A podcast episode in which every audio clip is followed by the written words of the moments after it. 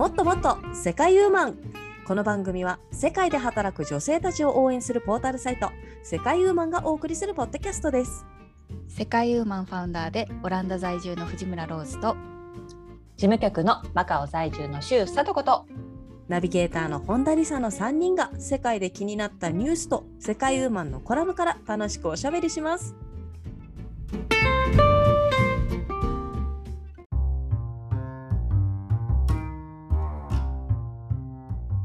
こんにちは。口の中の粘膜がちょっと剥がれている本田理沙です。今日もロッツさんとさとこさんと一緒に楽しくおしゃべりしていきたいと思います。よろしくお願いします。よろしくお願いします。よろしくお願いします。えそれはホラーか何かな？の いやいやいや。粘膜が剥がれてるっていう。えでもさあるでしょ？こうなんかほら。やけど？なんかやけ熱いもどとかあるの食べたやけどか。うん。はいはいそういうことか、えやけどじゃないんだけどあのーうん。なんだと思う？私今日お寿司屋さん行って剥がれたの、うん。どうして？どうやって？海苔がくっついたの。海苔？え？海苔がパくっつくっついてそれを剥がしたら口の粘膜が一緒に取れちゃったってこと？そう。そうそうそうそう。びっくりじゃない？えああマジ？でもこのパリパリと思ったらくっついててはいはいはいあはい。どんだけパリパリだったんでしょうねもうほんとあの軍艦巻きだったんだけどくっつきやすいよね、はいはい。軍艦巻きとかだったらね。おうおうおうお私口の中じゃないけど唇の皮膚を持ってかれたことはあるのりに。海苔に？い でもこれね。すごいね。やもうそう私今日なんかあれなんかこうのなんかちょっとこういそんな痛くはないんだけどんなんかが変と思ったんですよね、でもこれが変なのは確かに海苔を剥がしてからだと思ったんですよ。その後調べたもん、へそしたらやっぱりの海苔 被害者がやっぱそこそこいて出てくるわけあですよ。そうそうそう。海知らな苔かった海苔にそんな殺意っていうかね。そうあれがあった海苔で怪我するそう。本当？知らなかった。痛かったでしょ、うん。ローズも。唇って結構ダメージでかいよね、見えるし。痛痛かったとえ普通に血出たと思う。海苔流血事件。あ気をつけよう。やっぱ乾燥してる時はね特にね。気をつけて。パリッパリ喜んでたらもう持ってかれますからね。そうなんでもいいな夕食が寿司なんて。急にお腹空いてきたわ。本当に、いうん。いいね。やでもでもいいよ本当に。何の軍艦巻き？なんだったっけ？ウニ？イカオクラとか頼んだ気がします。イカオクラなんてさ 日本ぐらいだよね、そんな充実した、ねえ。イカとオクラでしょ？気の利いた。そう 本当に。ねネバネバ好きとしてはもうイカオクラ食べたくなっちゃって。イカオクラに浮かれてた、そううん。気をつけてね、あでもね作れるんじゃない？軍艦巻きとかだったらもう作るしかないからね。あそうそうね。りますよ。出されたいよね、ただでもまあ、ううん。ん。また材料揃えるところからだから。そうだね。ね軽いもうイベントだよね。まあこれからねクリスマスお正月ありますからまあ気が向いたら作りますよ、そうしましょう。はい。はい。今回のコラムはい。ご紹介していきたいと思います。今回のコラムは、あの前にニュースだ。うん。今週の気になったニュース。危ない。ローズが持ってきてくれた今週の気になったニュース、教えてください。はい、ちなみにですねあのシーズン3からは、まあ、今までシーズン2は3人3人が言ってたんですけど持ち回りで1本ずつ1週間に1本ずつご紹介するという形態にしていきたいと思います。はい。はい、で私が今週持ってきたニュースはですね、うん今クリスマスシーズン真っ盛りうんで、えー気になったニュースは300人超えのサンタクロースが一斉滑走事前事業でというアメリカからのニュースです。はい。一斉に滑走するってどこを走ったのかしら？氷の上？えっとですね、これはですね、聞いてください。うん。えーアメリカ・メーン州のニューリーにあるサンデーリバースキー場でうん300人以上の人々がサンタクロースに扮しゲレンデを滑走したという、あなるほあ、どね。そういうことか。か。いいね、はい。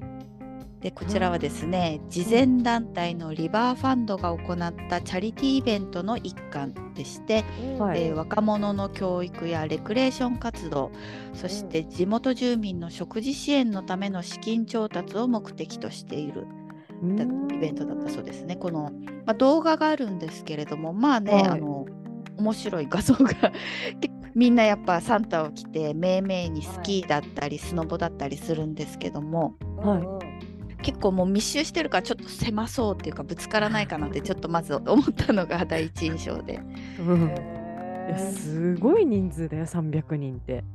結構ね。確かに確かうん。でやっぱりね冬ですから私もスキーが気になってるので私もここに入ったらなんかちゃんと滑れるかななんてこうちょっと余計な心配をしたり、あと、まあ、数年前にコロナ前ですかねに、うんあのうん参加したサンタランを思い出したりなどなど。ありましたね。おお、うん。懐かしい。うん。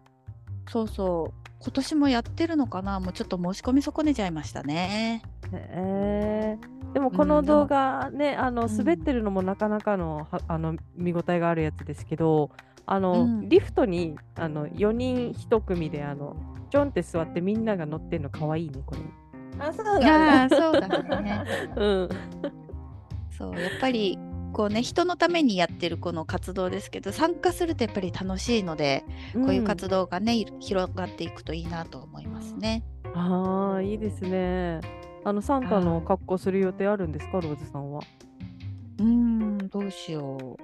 どうしよう今のとこないですね。ちょっと引っ越しをしたので今年、うん。サンタサンタの服捨てちゃったかもしれないですね。断捨断捨離しましたか私ね、うんなんかサンタ服はそのサンもともと自分で買ったのもあったしサンタガールのワンピース。へうんかわいい。あったしサンタランでもらったりあとうん子供の分ももらったし、なんかいっぱいサンタ服があったんですよ家に、ありましたね。うん。はい。ただ一着だけ残して捨てたか全部もうもう子供も大きいしいいだろうみたいな。またもらうかもしれないしみたいな。どもらうったかな。ってすごいね、でもサンタだからサンタランねとかねそういうイベントごとで、ああ、そっかそっか。うん。へえまあそうですね。子供が小さいとね、やっぱりサンタコスチュームとかね、サンタグッズがね、お家にあるかと思うんですけど、さとこさんもうん。サンタさんのコスプレとかします？しません。しません。即答。ところは。やっぱりね子供が大きくなったらねうん。クリスマスプレゼントの準備とかも2人はしてるの？ないようちはもあらそうですか。うちはまあ、がっつりありますね。うん。はい。今ね、ま、い今いい時期ですよねもう絶対、う絶対信じてると思うし、絶対信じてる。そうですね。年齢が上がるにつれて親にとってはちょっとスリリングなイベントになってくるよね。今年はバレてるかな、バレてないかなみたいなうだうね、ん。うちは、あのプレゼント交換を家族でするしようって言ってていいな。いいな。だからなんとなく自分が欲しいものをほのめかしてます。ああ、なるほど。どうやってどうやってほのめかしてんの？いや私はえっと今ちょっと手がねあれだからハンドクリーム欲しいないい匂いのやつとか。あ結構直球で言ってんじゃん。そうしないと男子って変なもの買ってくるんですよ。ああそうだねそうだね。ちゃんと言わないとね。そう。私はあのうん。ペンダントよりもピアスが欲しいとか確かに確かにはいはいはいはい。ちゃんと言っても違うの買ってくるのが男子だからなそう今あとニット帽も言おうかなと思ってるけどこうすごい分かりやすいでしょ？なんかハンドクリームとかだったらまあ他のと混ぜ混ぜたり、まあ、たまに使ってこうごまかせるけど、ニット帽はごまかせないからやっぱ自分で選ぼうかなみたいな。ああ、めっちゃ気使ってるじゃん。いやだから言っとかないとね男子は本当に変なもの買ってくるんだから。わかるわかる気がするすごく、うんそうだね。それはそれでスリリングだね。うん、あとレシートつけてねって。交換できるように。いやもう本当にねあの気持ちはありがもう気持ちだけでありでもありがたいよっていうぐらいなんかちょっといつもこうピントが外れたものをくれることが多い。たまにヒットするんだけど、はい、そうなんです。よ。さとこさんもクリスマスの楽しみあります？クリスマスはね一応ねあのうちは観葉植物うんに、あのツリーの飾り付けをしましたよ。あーいいおね。ボールをはい。オーナメントちょ。っとクリスマス感をはい出してますけれども、ああとやっぱりなんかファミリーディナーが入ってるかな。クリスマスにはそうなんだうんあ休みだから祝日だもんね、マカオ。あ、でも今年は日曜日。うんそうそうそうん。うだから休みがす少ないんですよね今年。ああそういうことか。うん、なるほどね。うちもね、あのークリスマスはあのバスケットの試合見に行く予定なんですけど、ちょっと子供にはサンタ帽をかぶせていこうかなと今ワクワあクして可愛いいて。じゃん。そうリサさんは被らないの？私がね、あの本当はね、あの子供がトナカイがいいって言ってたからトナカイケープ買ったんですよ。そう。うんじゃあママはサンタ帽でって言ったんだけど家に帰ったら、サンタ帽かぶってるんですよ。だから。かわいい。いいよ。ってこのじゃあママがママがトナカイケープ。でもあれかケープは子供サイズなんだ。そうなんです。このトナカイケープどうしようかなってなってるとこです今。また気持ち変わるかもしれない。また変わるかもしれない、はい、うん。でもそういうの見にこう100均に行くのが今すごい楽しいです。あそっか。100均で買えるのか。いいよね。うんうん。楽しいうです、ん。はい。まあ、そんなわけで、あの、さあのローツさんが持ってきてくれたニュースですね。300人超えのサンタクロースの動画、よかったら探してみてください。は。はいい。では、今回のコラムご紹介に行きたいと思います。今回のコラムは2022年12月7日、日本在住の岩井真理さんが書いてくださったコラム。年末はキャリアも大掃除のシーズン自分自身の棚卸しをしようというコラムからおしゃべりしていきたいと思います。はーい。はーい。はいい。よいよ振り返りですよ。今年のね。そしてキャリアも振り返るっていう、そういうことですね。うん。いいですね今年1年早かったですね。どうですか？早かった。うん。早かったね、本当に。びっくなんりだわだろう。ね、なんかこう時の流れが変わったかのような、私なんなら、うん。なんなら先月、去年のクリスマス、うん、そこまで。先月とちょっと、うんまだなんか去年のクリスマスのなんか料理とかなんかすごいバタバタしてた感じがありありと思うんですよ。うんいやでも本当早かった。ね。うん。どうですか？ね。ね今年の1年ちょっと軽く振り返ってみましょう。どうでしたか？さあのーローツさんね、引っ越しがあったりとか、引っ越しが多分一大イベントだったんじゃない？いやもう何もかもが私変わったので、うん。本当今年は本当もう激変ですね。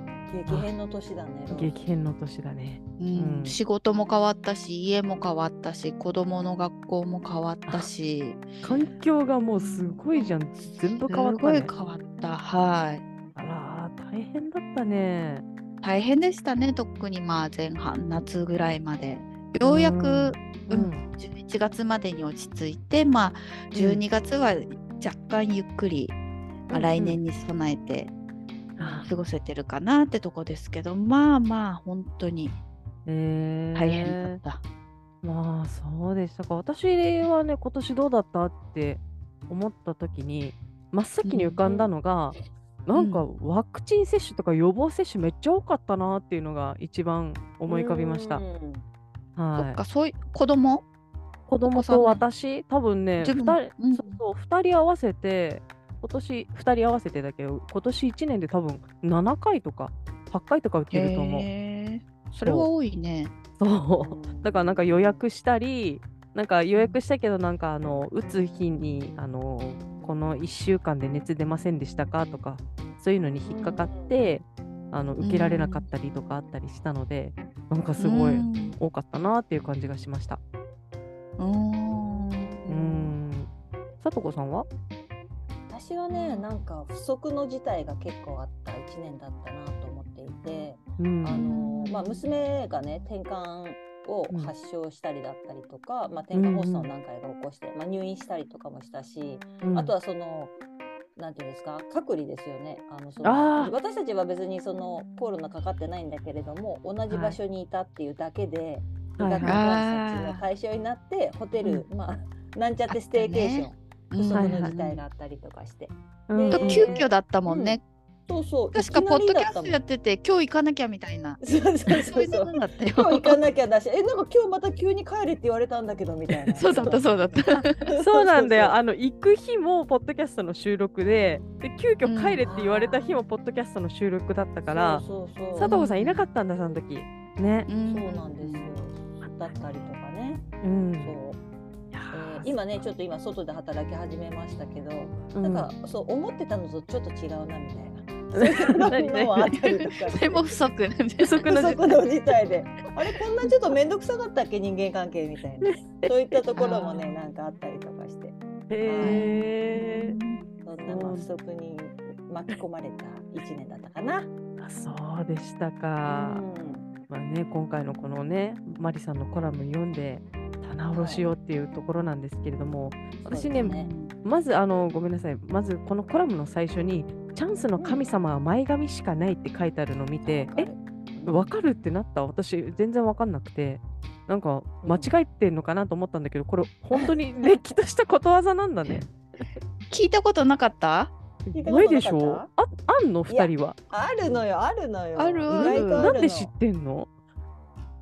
いやなんかよく言う言われるよね。本当？だからこう、うん。うん。いやすごい突っ込みたくなる前髪しかないって後ろハゲ違和みたいな感はあるの。違和感はあるのよね。そう前髪しかないってどえ妖怪か何かみたいに思うじゃんねやっぱり。そうそうもう妖怪気持ち悪いですよね。うん。でも絶対まあ5時だと思ってたもん。間違えてるよって言おうと思ったもん。うん、そうだね。ねあでもね調べてくれたんでしょ、リサさんは。えそうそう、ギリシャ。そうそうどういうことだと思ったらギリシャ神話から来てるんですね、このこの格言は、ね。はい。ギリシャ神話のカイロスという神様から来てるそうで、まあ、意味としてはね、うん。知らない人も絶対いると思う。てか、大半知らないと思うからあの言うけど、このチャンスの神様は前髪しかないっていうのはどういう意味かっていうと、後期はうんすぐに捉えなければ、後ろからは捉えることはできないという意味だそうです。前髪しかないからのカイロスさんっていう人はなんか美少年らしいんだけど本当になんかね、肖像画を見たら、ほうん。ん、本当にあの昔さアルシンドっていたじゃん。あのサッカーの選手知ってる、はい。そうそうそう。本当しっかり後ろがハゲててちょっとなんか前髪だけあるみたいな感じの、うん、感じで本当にこのカイロスさんもねこの前髪はすごいしっかりしてるのよ。この前前方前方の方は。でもね、うん。後ろがしっかりしたハゲなの。本当だわ。つるーんとね。うん。そうでまあ、例えばカイロスさんはねその男の神様だから、あのうんチャンスの女神が前髪しかないっていうのはちょっと間違いない。あ、なるほどカイロスさん男、うん、男性心だからね。うん。しかもカイロスさんの前髪なんかかなり立派な前髪なんだね。ビヨーンと長いそう。なの掴めるぐらいですからね。うんそうそうあ、そうだ、掴むんだもんね。人の前髪掴んだことないよね。ね痛いだろうって。本当だよね。普通はせめてさ、あの拭くだろうと、まずは 引っ張るのは。ちょっとねね。そう。そうそうそうそう。普通は引っ張るのは拭くだろう。すそうすすだろうと思うんだけど、ねそしかもねしっかり掴むには前髪をね。そう。しかも神様の前髪だからね、もう恐れ多いったらあれしないけれども。うんまあ、はいそれぐらはいちょっとやっぱり、それぐらいの ということで、はい、ちょっとそうでね、あのちゃんと話をしていきいこうと思いますけど、はい。まあだからあのません、ちゃんとしてなくねて。チャンスが来た時はこう備えあれば憂いなしってことですよね。そうですよ。用意はい周到ね。そうはいいやでも私まさに本当実感したんですよ。去年、うん、就活を始めた時にその前に就活しようかなと思ったってた時の履歴書があったので、うんすぐ作ってすぐ応募できたっていう。ああすごいね。うん、その前はねねだってうん何年に高校卒業したかわかる？わかんない。覚えてる？覚えてない。わからないでしょ？そこまで書くんだっけ？高校卒業とか。高校卒業から書かなくちゃいけなかった。ああそうなんだ。だからもうね、うん。うん、まあまあ書いても書かなくてもかもしれないですけど、うんでも大学の卒業年度とかね入学卒業とかうん。だからそこをねそっから調べようと思ったらもうちょっとやっぱ明日でいいかなとか。来週末しようかなってなるんですよ。なるよなるようん。めんどくさいちょっとやっぱりね。でもね自分にねこうあのいい求人って本当いつ飛び込んでくるかわからないからううんん。やっぱあの持ってた方が本当安心だしうん。あそれ作ってる最中にやっぱすごい自分を振り返るんですよね。うんうんうんうん、これいいなと思ってうん。皆さんにこれ読んでねあのぜひぜひ作ってほしいなと思ったんですね。そうですね。このコラムのさ、あの最後の方、うんあ、まあまずね、この履歴書のこのなんだろう、転就職転職の流れの5つのステップっそこから書いてくれてるんだけども、まあ、そこから最後の方まで行くと、うん、あのリンクが貼ってありますよね。なんか履歴書と職務履歴書の作り方のリンクが貼ってあって、それを見たんですけれども、うん、まあ本当に、え無料でここまでちゃんと書いたのいただいていいんですか？っていう気持ちになったんですよ。すごい。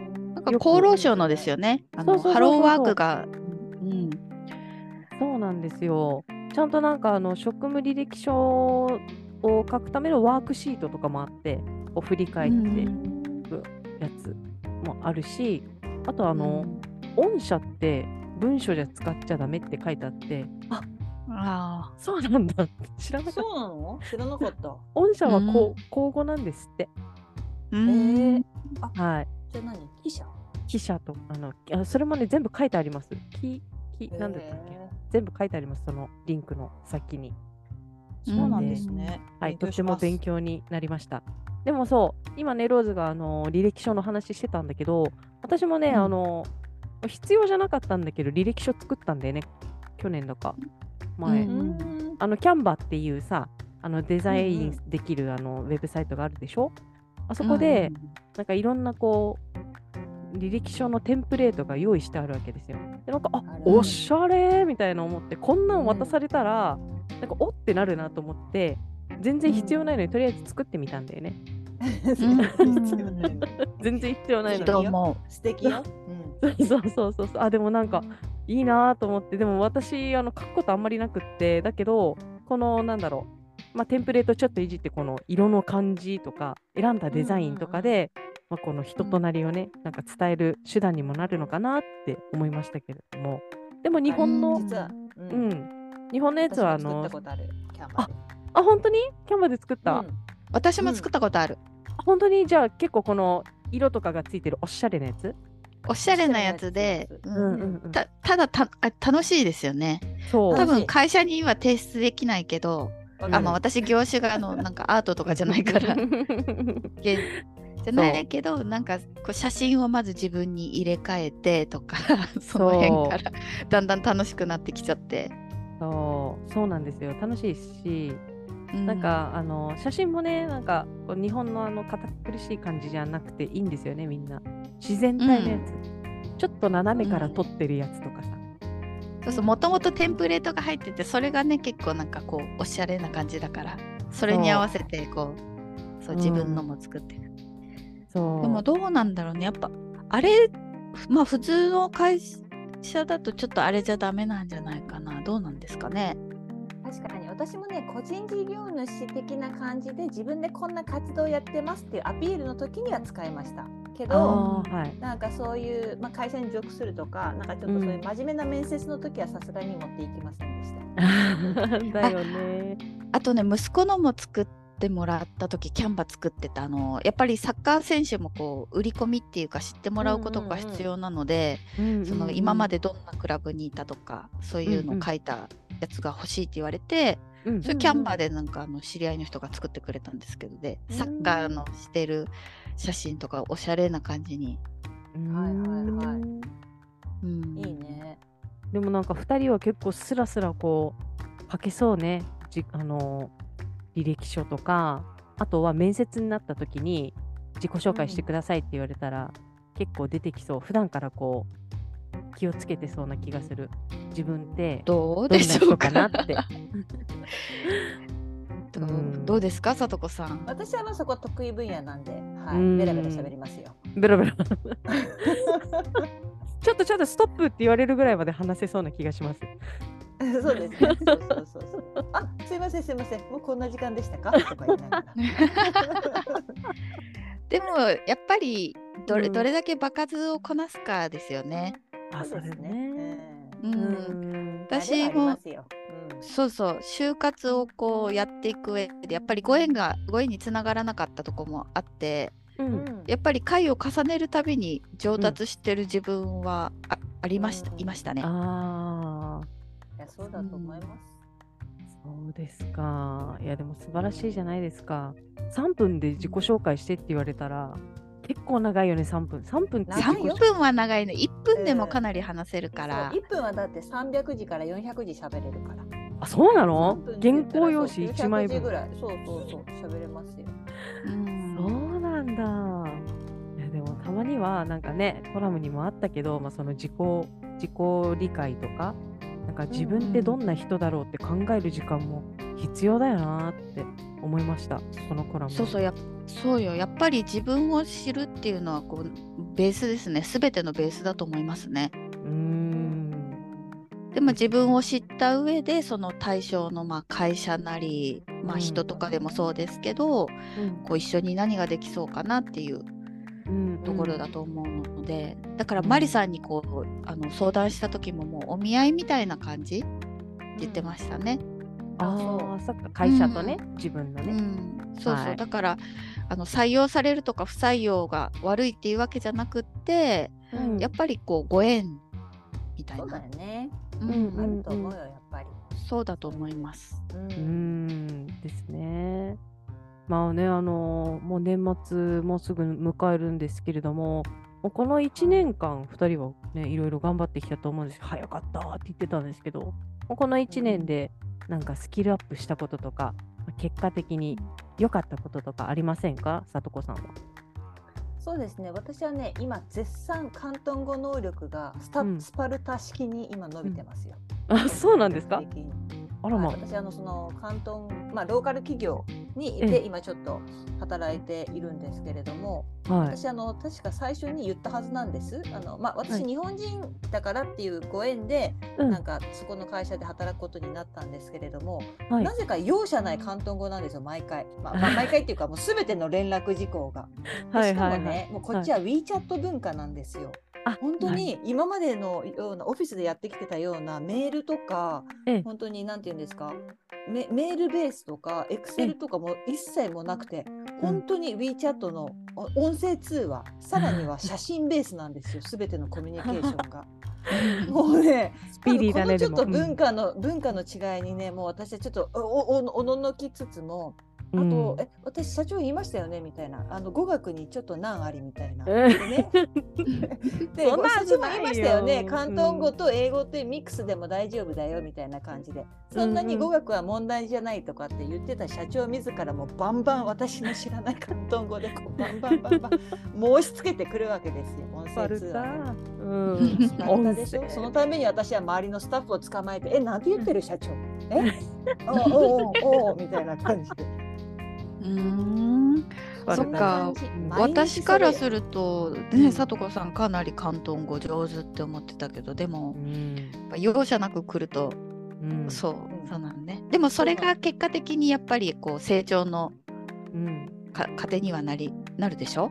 ななってます。よだって私は今常にパソコンを開いたら常に半分はその翻訳アプリを立ち上げて、ね、常にこう対応できるようにしてますから。うん、ねうん。でも大変だね広東語だとねなかなかこうドンピシャで翻訳できないからね。そうなんですよ。うんそっか。じゃあでも、はい、ね見通しが明るいじゃないですか来年のね。そうだね。ローズもね、ね、今年1年頑張ってきたんじゃないですか？そうね、うん、うん、私もスキルアップで言ったら語学かな、うん、どうですかね、やっぱね海外にいるとね言葉なしじゃ生きていけないですから。まあもともと仕事でも英語使ってましたけどやっぱり使う時間が長いかな、うん、ほほぼほぼ日中は英語だけだから、あとあの日本人同士でもあの他の外国人の同僚と共有するために英語でやり取りすることもあって、うんうん、なんか日本人同士で英語を話すのもあんまりなんか苦じゃなくなってきたかなみたいな。へえ。かっこいい。ねえ。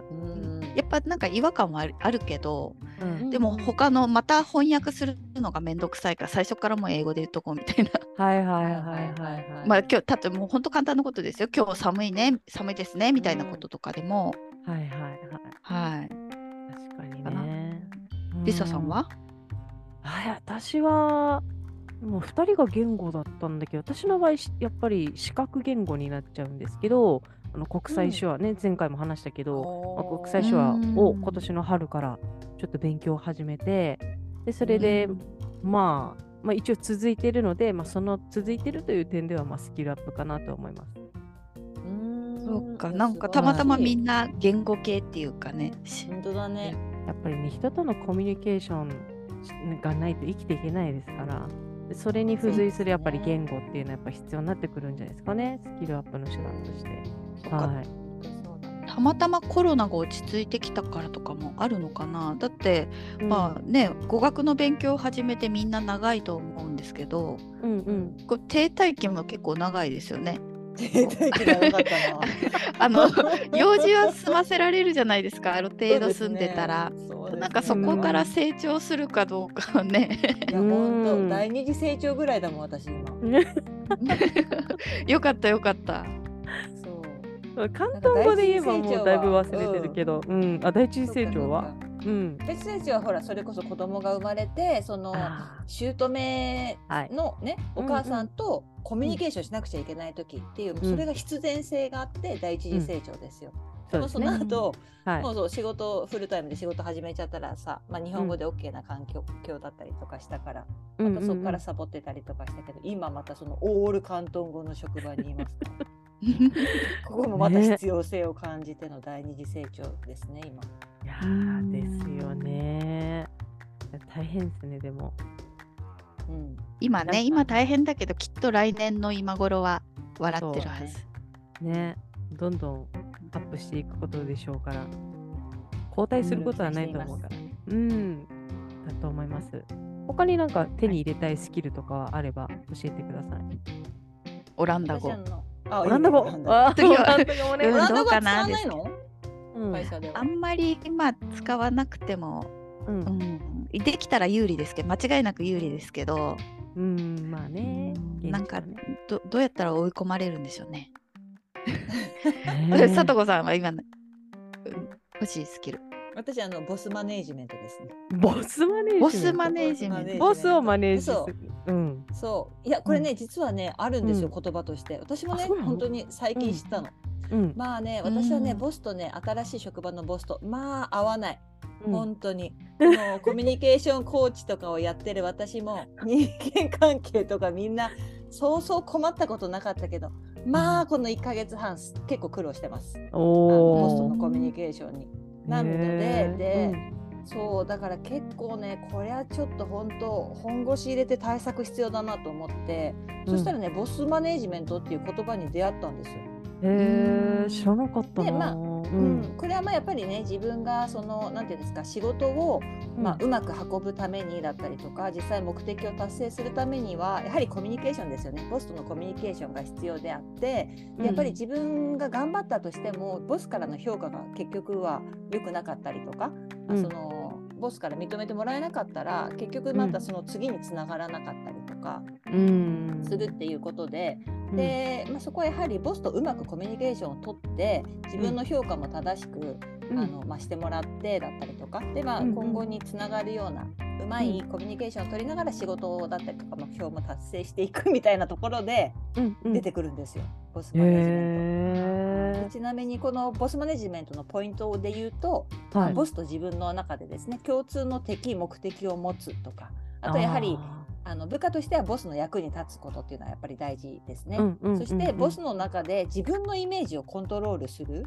この人やっぱり役に立つなとかちょっと頼りになるなとかあこういう時はこの人を呼ぼうみたいみたいなそういう存在のイメージをちょっと植え付けるというか。あとはアピールはもうねあのいくら口頭で訴えても無駄だから数字でするとか、はいはい、あと嫌なことは嫌だと伝えるとかね。なんかそういうことを積み重ねていくと、はい、ちょっとまあ信頼関係がね築けてきてちょっといくら根本的に合わないなと思っていても、仕事に向かって いいコミュニケーションが取れていくだろうという。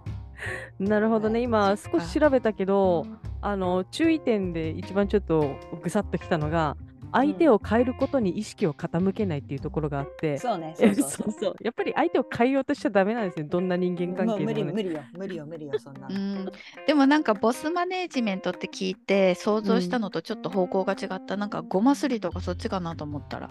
あそうなだって、うんうん、だってボスの役に立ってもなんか気づいてくれないこととか結構ありませんか？そう。だからねアピールの仕方が大事なんですよ。へあの私もそののスキル欲しいわ。ボスマネジメンぜひトね、うんぜひちょっとボいきましょう皆さん。ボスマネジメントであのコラム書いてください、さとこさん。あそうですね。そうですね。実践してね。そう。そうだねそうだね。そうだね。ねえ。いやーすごいな。知らなかった。今回も一つ賢くなりました。ありがとうございます。いやいや、本当そうなの。だってね、私もなんかボスが本当にこんこんだけなんか否定されてね、なんか本当ちょっとへこむんだよね。でさ、うん。でもそれを受けっぱなしだと、うん。本当にちょっとなんかネガティブになっていくじゃない？だからうんうん。やっぱり自分がそっちをコントロールしていこうっていう、その主体的に動かないと、いちょっとメンタルがやっぱりうんね、なんかネガティブになっちゃうなと思ったので。うん。ボスマネジメント言葉をね使って自分からちょっと動いていこうって思うだけでもちょっとポジティブになれる気がしますね。さすがだよね、さとこさん。い前向いやこれみんなそうだと思う、なんか結構だからあ人間関係でやっぱみんな苦労してんだと思って職場で こういうことかと思いましたよ。あるよね。じゃあそうですね、最後にですね、あのーまあ、今回のコラム、キャリアの大掃除も気になりますけれども、まあ、家の大掃除も、まあ、時期ですよね、そろそろ。どうでしょう？たな。一番やりたいところ。そろそねはい。そこだけき聞いていこうかなと思うんですけど、ローズさんどうですか？やっぱり水回り？いやもう私ね、、ああ、の掃除好きなんですよ結構。うんううんん、だからこう時間を気にせず体力が持つだけ掃除したい。おお。でその徹底後的に？その後飲みますよ。缶ビールがねきっと美味しいでしょうから。美味しいですよそりゃ。かそうだね、はいビールを飲むまでが大掃除ですね。うん そうですね。さとこさんもそうよそうよ。どうです？私はね金魚水槽の大掃除をねやらなきゃやらなきゃって思っても1ヶ月経ってんのよ。だあからー次の休みには絶対うんやります。やってあげてください。うん。はい金魚さんね。はい。私はまあ最後に私はですね、あのーまあ、子供がね、いない時にできたら、カーテンを洗いたいんですよね、やっぱり。あはい。ただ、もう冬だから日照時間が短くて、なかなか晴れないっていうのがあってですね、タイミングを逃し続けてますね。あでもカーテンってさあの、うん私引っ越した時に洗ったんですけど、うん普。通に洗って普通にかけといたら乾いたよ。そう。あ洗いその場にってこと？はいもうかけるとこないので、うん。もう、ねはめちゃったらあ普通でしたよ。ね。まあできればアイロンかけた方がいいかもしれないけど全く問題なくなのでもう、まあ、ちょっとお天気がいい目の日にうん。やった方もうやった洗もん勝ちもう設置しちゃうという。なるほど。そうして、同時にそれでいけましした。それでやるか。じゃないともうタイミング待ってたら洗えないわ。そうなのよ。わかりました。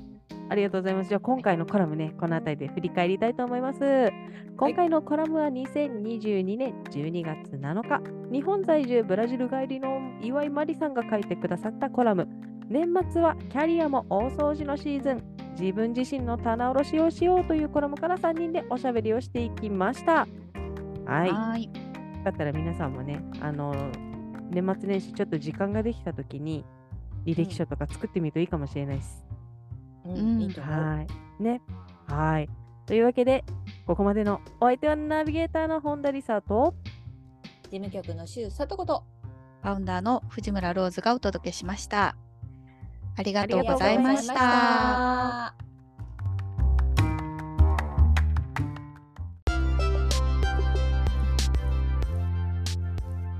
世界ウーマンのウェブサイトは